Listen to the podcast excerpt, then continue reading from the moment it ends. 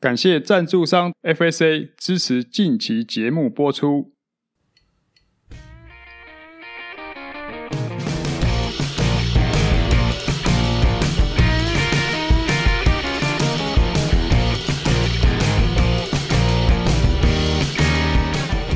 Hello，大家好，这是大叔艾伦斯的 Podcast，我是 Alan，我是单车大叔张寿生。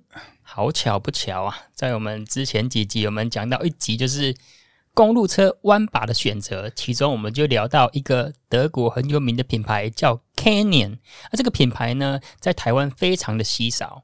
是因为它是一个纯网购的品牌，那在台湾呢，目前没有成立一个办公室，所以你要买的话呢，要直接邮购啊，邮购当然要加上运费跟关税嘛，所以你买下来的话，就可能比我们的国产龙头品牌，比如说呃 G 牌、M 牌，价格来的比较高昂一点点。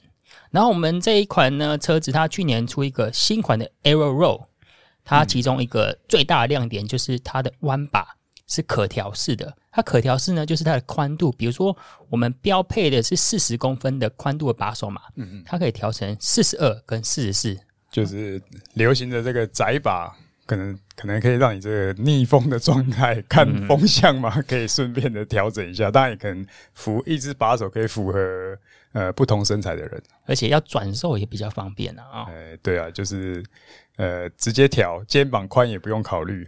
对，然后在今年三月初的时候，有一位荷兰选手很有名，Matthew Van den Poel，他在三月份比利时举办的 Les Summit，我不知道怎么发音啊，L E 空格 S A M Y N 赛事，然后他在终点前的石板路啊，就发生弯把断裂哦，导致他无法参加最后的集团冲刺。严苛的这个石板路，他应该是听到我们刚好在聊这个手把的问题，所以呼应我们一下吧。对，然后我们就把这一位选手的名字简称为 MVDP 嘛。对我看网络上大家都是简称他为 MVDP。嗯，他去年前年开始就蛮崭露头角，年轻新星。然后这个确实现在都流行讲这个短写 MVDP，然后 VS WVA。呃，外面人不知道这是在干什么，但其实就是讲的两位。就是很有名的选手，一个是荷兰的，然后一个是比利时的。对，对，然后 MVDP 呢，我在维基百科查了一下，他是五届荷兰 CX 就是 Cycle Cross 的国家冠军。嗯，有啊，今年还世界锦标赛也是冠军啊，非常的强哎。对啊，今年是在那个海滩旁边跑沙滩嘛，嗯，然后那那一场也是蛮精彩的。然后他的身高是一百八十四，体重七十五，算是比较壮硕型的。型的它壮硕型的在石板路上面相对比较吃香一点吧，像我们这种风吹鸡蛋壳要跑在石板路上面，就不断的弹跳是吧？那醒的新的龟狼都不 lucky 啊，这个鸡蛋壳马上就裂了，结果它是手把裂了。对啊，哎，要讲一下，哎，大叔，你曾经在赛事的时候看过把手断裂的情况吗？非常少，非常少，但是嗯，现场的没看过，但是我记得印象中。早年还蛮早以前，就是那个场地赛一公里，嗯哼，回去我可能可以找这个连接放在我们的资讯里面给大家看。就是他跑一公里，然后是个那时候还是苏联哦，还没有解体啊，嗯、就是苏联选手。然后就是出发之后，但而且他不是出发的时候拉断，他过了大概最后剩下最后半圈吧，手把扯断，嗯哼，然后但是就手一只手护着龙头，那个时候没有 T T T 把，就是只有。就是牛角把那种的，那一只手握着左左手还抓着把手，右手扶着龙头，嗯哼，然后这样骑进来，我记得那个成绩好像还是一分三秒，还是一分五秒，哦，这么强，对啊，断把的情况还对啊，还可以骑那么快，拿铜牌啊，好像是世锦赛，然后在公路赛啊，我是有看过，就是曲柄脱落、踏板脱落也有看过，哦、然后还有那个坐垫，就是坐管断裂有。看过，但是你说把手发生断裂啊，这个还真的是比较特别一点点。对啊，我自己都遇过踏板分家的哦，真的、哦。对啊，哎、欸，可是，一般 踏板不就是逆牙吗？左牙？可能那一次我没锁紧，然后踩着踩着就突然，而且我刚好是站起来踩，还要有 hold 住，嗯、核心那时候还蛮强的，就是呃，突然就是好像是左脚吧，对，就是踏板就跟齿盘。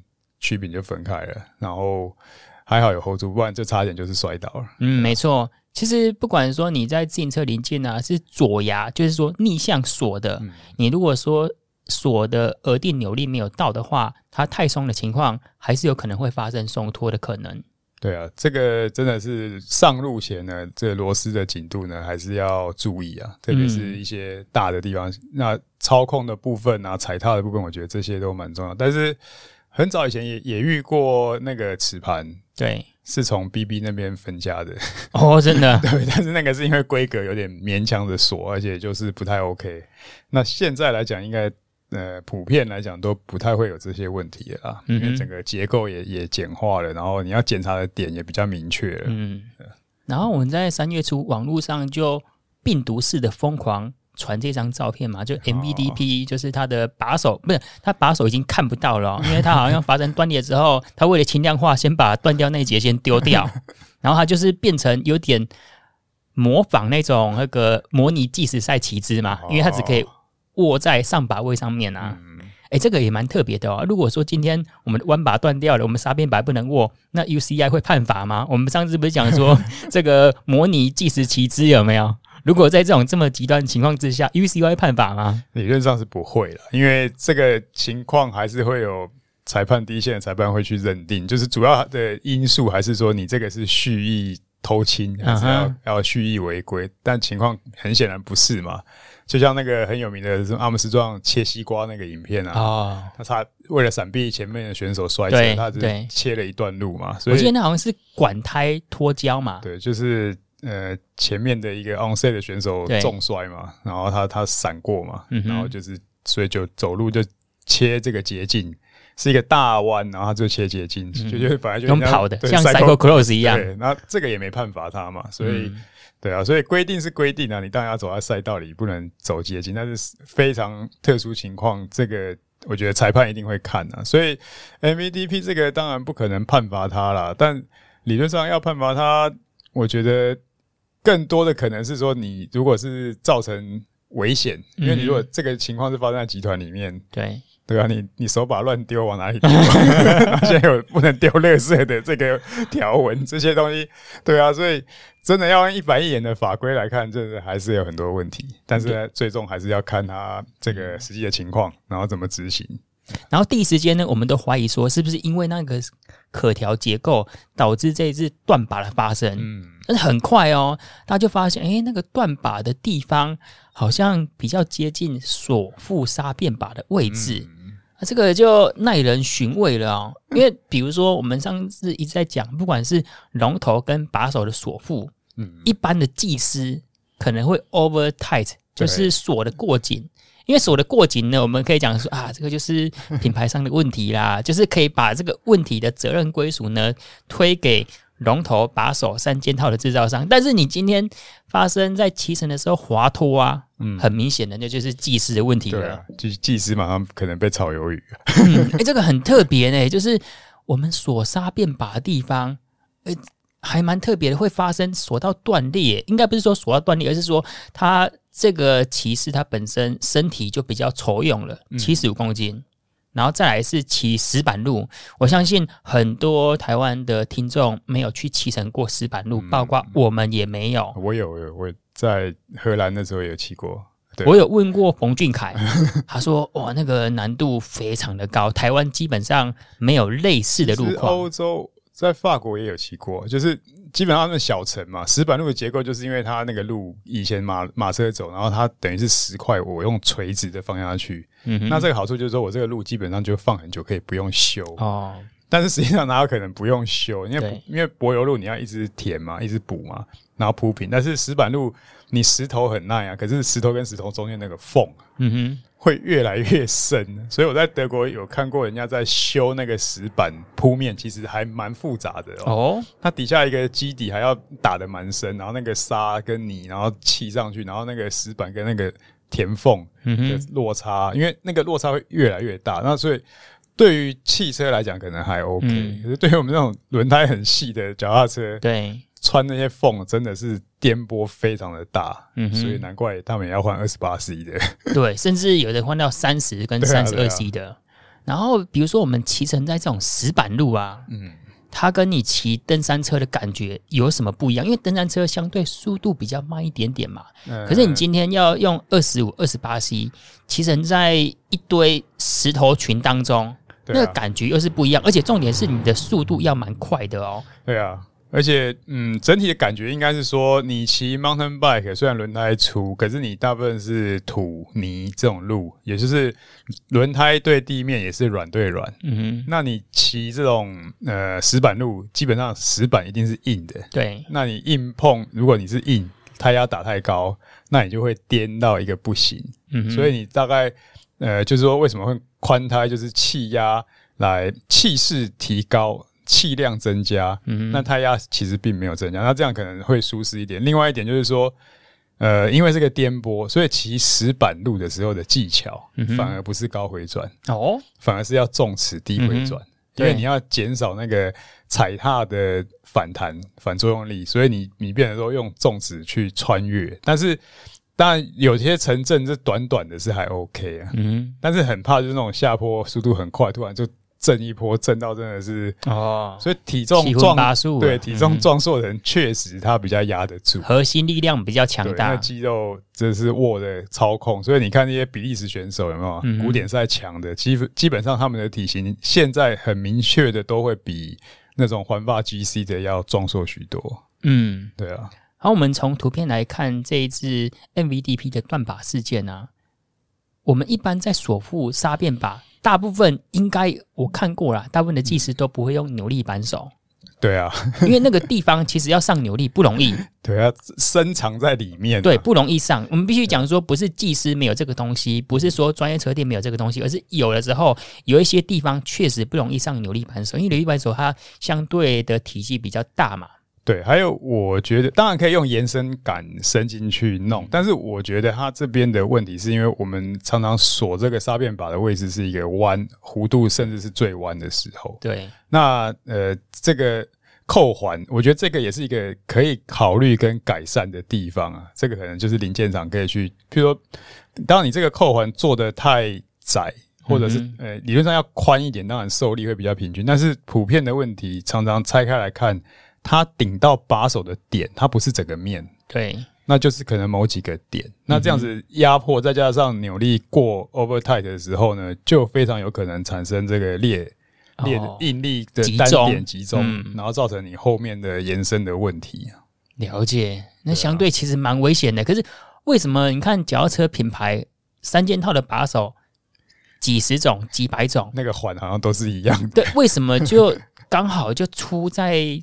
这一次 Canyon 的 Aero Roll 呢，这么刚好，因为太多巧，而且 Canyon 这样 Aero Roll 它不是第一次出包了啊。它在它的坐管，它这个坐管很特别啊，这个菜刀型的，就是它是在底端那边很像一根圆管一样，小小细细的，然后上面呢是刀锋比较粗大的。它那个呃好处就是说，我们下面比较细嘛，嗯，它可以增加那个垂直顺应性，嗯，就是你在骑乘遇到窟窿的时候呢，它可以发挥。减震的效果，嗯，可那个减震效果呢？因为它的 那个锁附点，因为我们当然没有图片这边可以让呃听众参考，所以总之它就是它的螺丝锁附点锁在它的座管最底端，嗯，然后会发生位移的情况，它要发生位移才可以吸收垂直震动嘛，然后一直垂直震动情况之下呢，会让那个座管的管壁去跟那个车架的立管去摩擦，嗯，然后让摩擦下来，就是它的座管它的碳纤层会渐渐的剥落。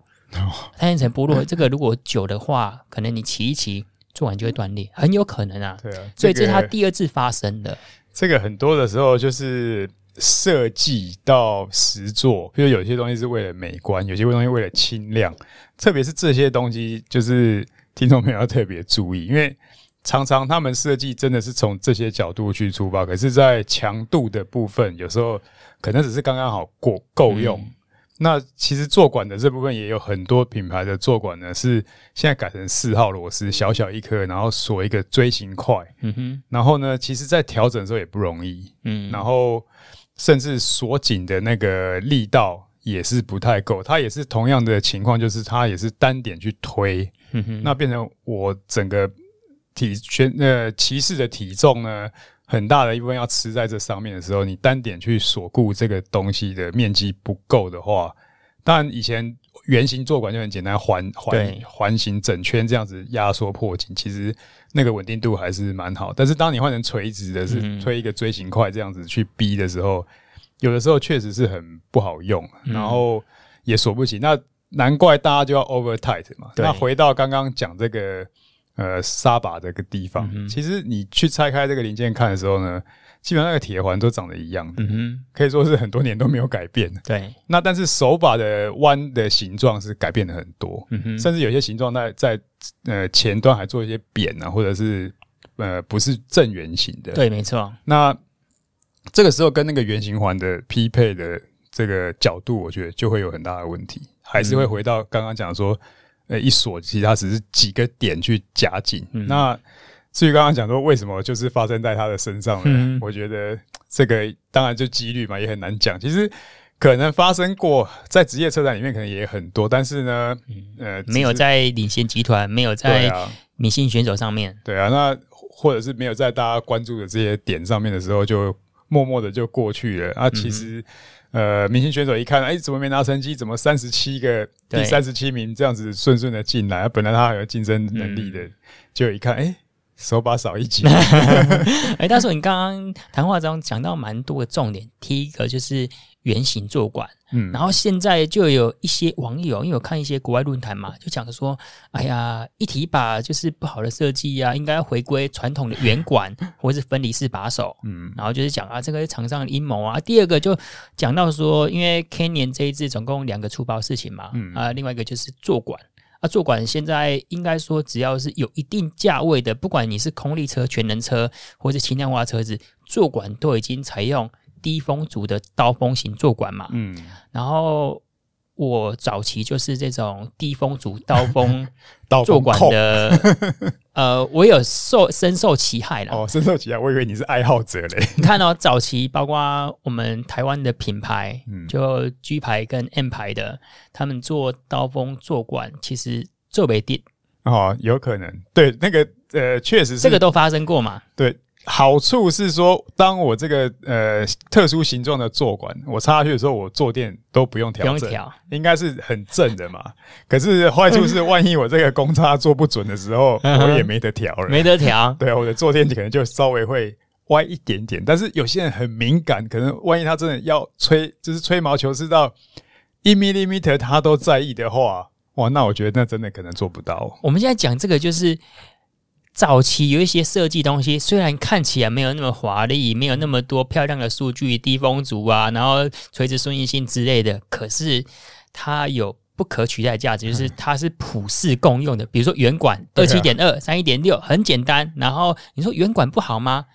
确实，在外形上面没有那么多的变化。没有诶、欸，公路车前两年我就发现一个趋势哦。嗯哼，有些品牌圆管已经被打到就是属于低阶的。对啊，代代步车几才用圆管，然 后其他上来都是特殊管型，对，都是绑他们自己的。因为为什么我发现这里？因为呃，有一个我们就是一个好朋友的厂商嘛，就凯萨克。嗯，做伸缩坐管嘛，我们上次去是那个台语发表会那一家，就他有提供一些呃伸缩坐管让我去用，可是它是圆管，我后来弄一弄，我发现我没有没有几台车可以用。没错，对啊，包括 FAC 一样，就是 FAC 它现在做的，因为你不可能去。帮 Canyon 开发一款特别坐管，或是帮捷安特 M、嗯、M 品牌，因为你旗下的产品可能就几百款啊，你要符合不同的品牌，不同品牌他们一定做自己特别东西嘛。嗯，所以品牌商，比如说三件套的品牌商，他一定做最大众使用的就是圆管。嗯，而且圆管的好处就是我们刚刚讲，它应用性比较大。然后再来呢，我们要回归到这个话题的主题，就是说，其实早先的设计相对比较稳定。因为我那时候用刀锋做管，渐渐的又导入一个新的产品，你知道吗？嗯，不是现在新的设计，就是隐藏式做管术。哦，那 那一阵子的产品哦，几乎大部分做管都会滑落。哦，那说不紧啊，就是刚刚讲的那种情况，有有一些会发生。那其实我们之前访谈过的范老师啊，也在一次的比赛当中，就是做管滑落。哦，而且很多选手都曾经滑落过。所以这个来讲，当然一直说，圆的坐管为什么开始改变成这种形状？我觉得最大的因素是说，当这个车厂设计有能力的时候，第一个精准度做准，第二个我如果呃车体现在的宽度从侧面看的宽度都加宽，我整体造型是很漂亮的。嗯我当然要为这个来做一个特别的座管。对，如果我一个宽扁的车架，我还插一根圆座管，嗯嗯，这也是很突兀嘛。所以这些东西来讲，就是一个演化跟进化的过程。只是说，在这个过程中，有些东西有没有跟上来？嗯哼，哦，设计师想的跟群众要的，哇，很炫很 fancy 啊，可是跟上去，结果发现，哇。这个好看不好吃哎、欸！但是我在业界待过嘛，我们就是有时候会有一些比较新创的设计啊，嗯、在实验室跑起来数据都很棒啊。当然，我们做行销想说啊，这类每个起点干 OK，呃，一年半之后才知道。对啊，就是真的是一种米养百种人，一台车也是给几，真的是百千种人去骑。实验室测得的数据跟。户外 real road、啊、real world 跑出来的成绩跟性能表现一定不一样。对，因为你人体重、出力方式、骑的路面、嗯、遇到的情况，对啊，这个都不不可能一样。但是你一台车要对应这么多，确实是，嗯，我们也其实就跟电子产品也是一样啊。新产品呢，确实是。抢先哦，新鲜的鲜，抢先、是觉得很 fancy，可是呢，抢先也是会有，有时候会付出一点代价。嗯，没错。然后我们在讲到这个隐藏式坐管束啊，Pinarello 它就很晚才采用这个设计，嗯、然后还采用这个设计之后呢，我觉得很多时候你就是不要把自己搞得太天才，它那个坐管螺丝就用两根。我相信那个就没有问题，你知道吗？它就是一般人家只有锁一根嘛，它就是上面锁一根，下面又锁一根。我就觉得，如果隐藏式做管束，我要买这种的，因为它有一个 double security 双保险，双保险。我哎，我看到那个，我就觉得啊，Pinarello 这才是聪明啊。所以有时有些东西就是所谓的后发先至啊，可能就是稍微保守一点，然后观望一下，然后再做改变。而且常常产品的一个改动，确实是。呃，想都很快了，嗯、但做真的需要一些时间呢。嗯，没错。然后如果说我们讲这个品牌啊，因为它又是一个新款的车子来说，去年很多新款车，包括说 TCR、美利达、瑞克多也出新车。嗯，你对新车的接受度会很高吗？特别是说有新的设计。然后去年我们就讲过说，就这台 Canyon Aero 它的崭新设计是最多的。嗯，特别它的亮点就是那个。可调式的把手，嗯，这样子会让你，因为这一次的事情发生，你看 Canyon 它两个很崭新的设计，一个是可调式把手，一个是可以提供顺应性、垂直吸收震动的坐管都出问题了，那会不会降低你说未来你不想要再尝试做一个白老鼠，或是说你以前有买过东西，可是却成为白老鼠的情况跟经验吗？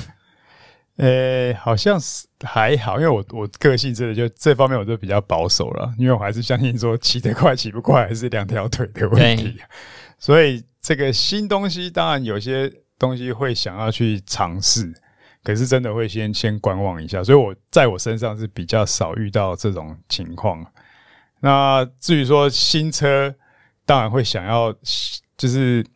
总是很炫很帅，现在就是我觉得现在又等于又跨一个世代，嗯、所以当你说心不心动是假的啦。我觉得看到外面的新车跟这些，而且是我们常常有机会去试骑一些新车嘛，对。然后骑完了外面再回家骑到自己比较旧款的时候，就觉得、嗯、哎呀，这个好像新的还是比较香啊，世代差异啊，对啊。然后但是我都忍，还蛮能忍的，对所以我大概都会忍到隔个。有时候是隔蛮一代两代至少，嗯哼，两代然后才考虑，因为像也许真的未来，呃，碟刹的普及，之前聊到过聊过，那普及度已经非常高，也成熟度非常高了，然后回头再看这个自己旧旧款的车，哇，再回头看说它快要变成只能代步车了，嗯，不然就是传家宝，等小朋友长大一点对长高，让他去训练磨练用的。因为你再过来再买零件啊，在选择上可能选择是越来越少。嗯，没错。对啊，那你就只能往新的世代迈进。嗯，对对对。然后我们就讲到说，Canyon 这一次它的官方新闻稿啊，因为针对这一次事情还没有调查的水落石出啊，它的官方新闻就是说 “Stop riding”，就是你买一辆这辆高级车的，而且你有配到它这个，我记得没错的话，它这个 Cockpit 是 CP 零零一八，嗯，就等于是大概是美金八千到九千块钱一辆接近台币三十万块车子，然后当然官方为了觉得避免节外生枝，避免有其他的歧视，因为这个情况发生生命安全嘛，所以他就说，哎，全面的停止骑乘。哎，如果你今天是车主，你会觉得？我觉得这应该是车厂算是一点自我保护了，嗯，因为今天后续如果等于说我现在先到这边算一个截止点，如果后续再出问题的话，这后面的保险啊、赔偿啊，很多的问题，可能可以用这个部分来做一个，嗯，等于说我有一个声明跟告知，但是这个态度上，我觉得也也让我觉得说，哎，现在这样子处理，已经好像像。那个飞机，uh. 只要飞机某一款出现什么小问题，对，停飞，先停飞检查，嗯哼、uh，huh. 对哇，所以现在的慎重程度已经到这种，果然是航太等级啊。嗯，没错，没错。可是这样子也会让支持 Canyon 的车友觉得啊啊，我那么支持你，可是你今天，我觉得自行车蛮特别，就是它不管是仰赖直销、直售，或是代理商，它、嗯。遍布的 service center 就是我们讲维修中心，不可能打到全台湾每个角落，嗯、或者全世界每个角落。对啊，所以他今天可能一个最好的方法就是设一个节点。哦，我今天哦，比如说三月十号发生这个事情，如果三月十一号发生的呢，很不好意思，我们已经有这个声明稿了，然后我们确实也在调查这个事情，就是让他先止血，不会说啊、呃，有一些车友刻意去说他可能那个把手，就像大叔刚刚讲的，他那个弯把设计比较特别，然后再加上那个他那个 shifter 的数字去锁锁要裂掉嘛。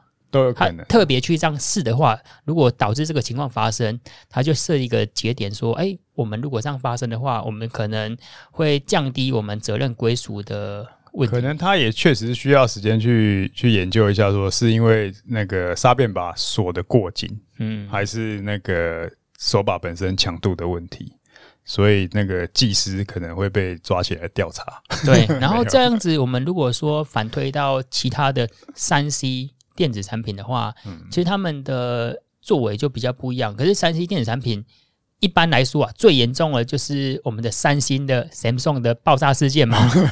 哎，那个也蛮，那也蛮夸张的。然后再来就是呃，因为我其实很多东西就是我们的呃文字啊，或者是设计工作的，大部分都是用苹果电脑嘛。然后苹果电脑，我是大概在二零一七年一刚出的时候，我就买新款的。嗯，我也是尽量说做想要尝试新的科技啊。啊，当然如果可以不要当白老鼠比较好，可是很有可能就是用第一代产品，人家呢讲说第一代的苹果电脑，或是它刚大改款之后，尽量去不要买。那、嗯啊、我那时候就尝试买，那、啊、我这台问题其实是有的，就是它电池膨胀哦，然后荧幕有问题。可是它好处就是因为苹果它毕竟是一个 global 全球的。维修中心嘛，它全球都设有维修中心，然后台北也有两间直营店啊，嗯、所以它一出问题的时候就跟你讲说，诶，我们会发一个声明稿，还有一个 repairman 或是 replacement program，就是它有一个维修或是更换的专案给你。所以如果说放到自行车部分的话，其实它因为我们刚刚讲到的维修中心比较少，那它也是直销，或者说有一个代理商的制度啊，它就比较难做到说像我们这种其他的，你讲到电子产品或是说手机这样子，可以立即的帮你更换做一个服务。不过我觉得这个东西还是有差异啦，也是我们常常在讲这个。碳纤维的这种东西，跟用在自行车跟其他产品，比如说今天网球拍也是碳纤维做的。如果它它的强度有问题，你打球最多就是 是球拍断掉而已啊。但是你今天手把骑在路上断掉，你。就可能摔得狗吃屎啊！嗯，没错，所以这个就是有人身安全问题。你你苹果电脑荧幕有什么问题？就是闪烁啊，闪一下眼睛花了，这个要求偿，对啊，这个不太可能嘛。所以，欸、那我们再延伸讲一下，啊、那早期就是包括台湾现在有蛮多的拍卖都会卖一些白牌车架啊，就是没有贴标，从厦门啊，从中国大陆过来车架。啊、那会不会如果这种事情发生，大家觉得我买车子？还是宁可多花一些品牌的溢价去支持有品牌的，至少说我们今天发生问题可以找到品牌来负责。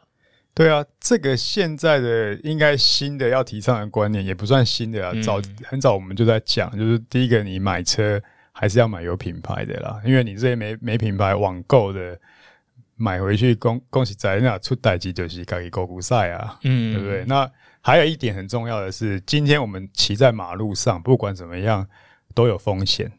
你买车除了找有品牌之外，你记得要真的发票、银本要收好。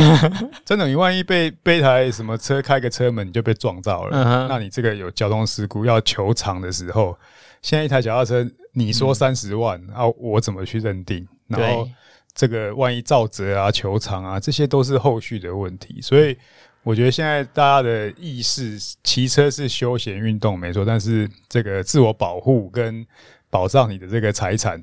那也是一个蛮重要，不然的话，到最后就是又在那边回回不清啊。嗯、没错、啊。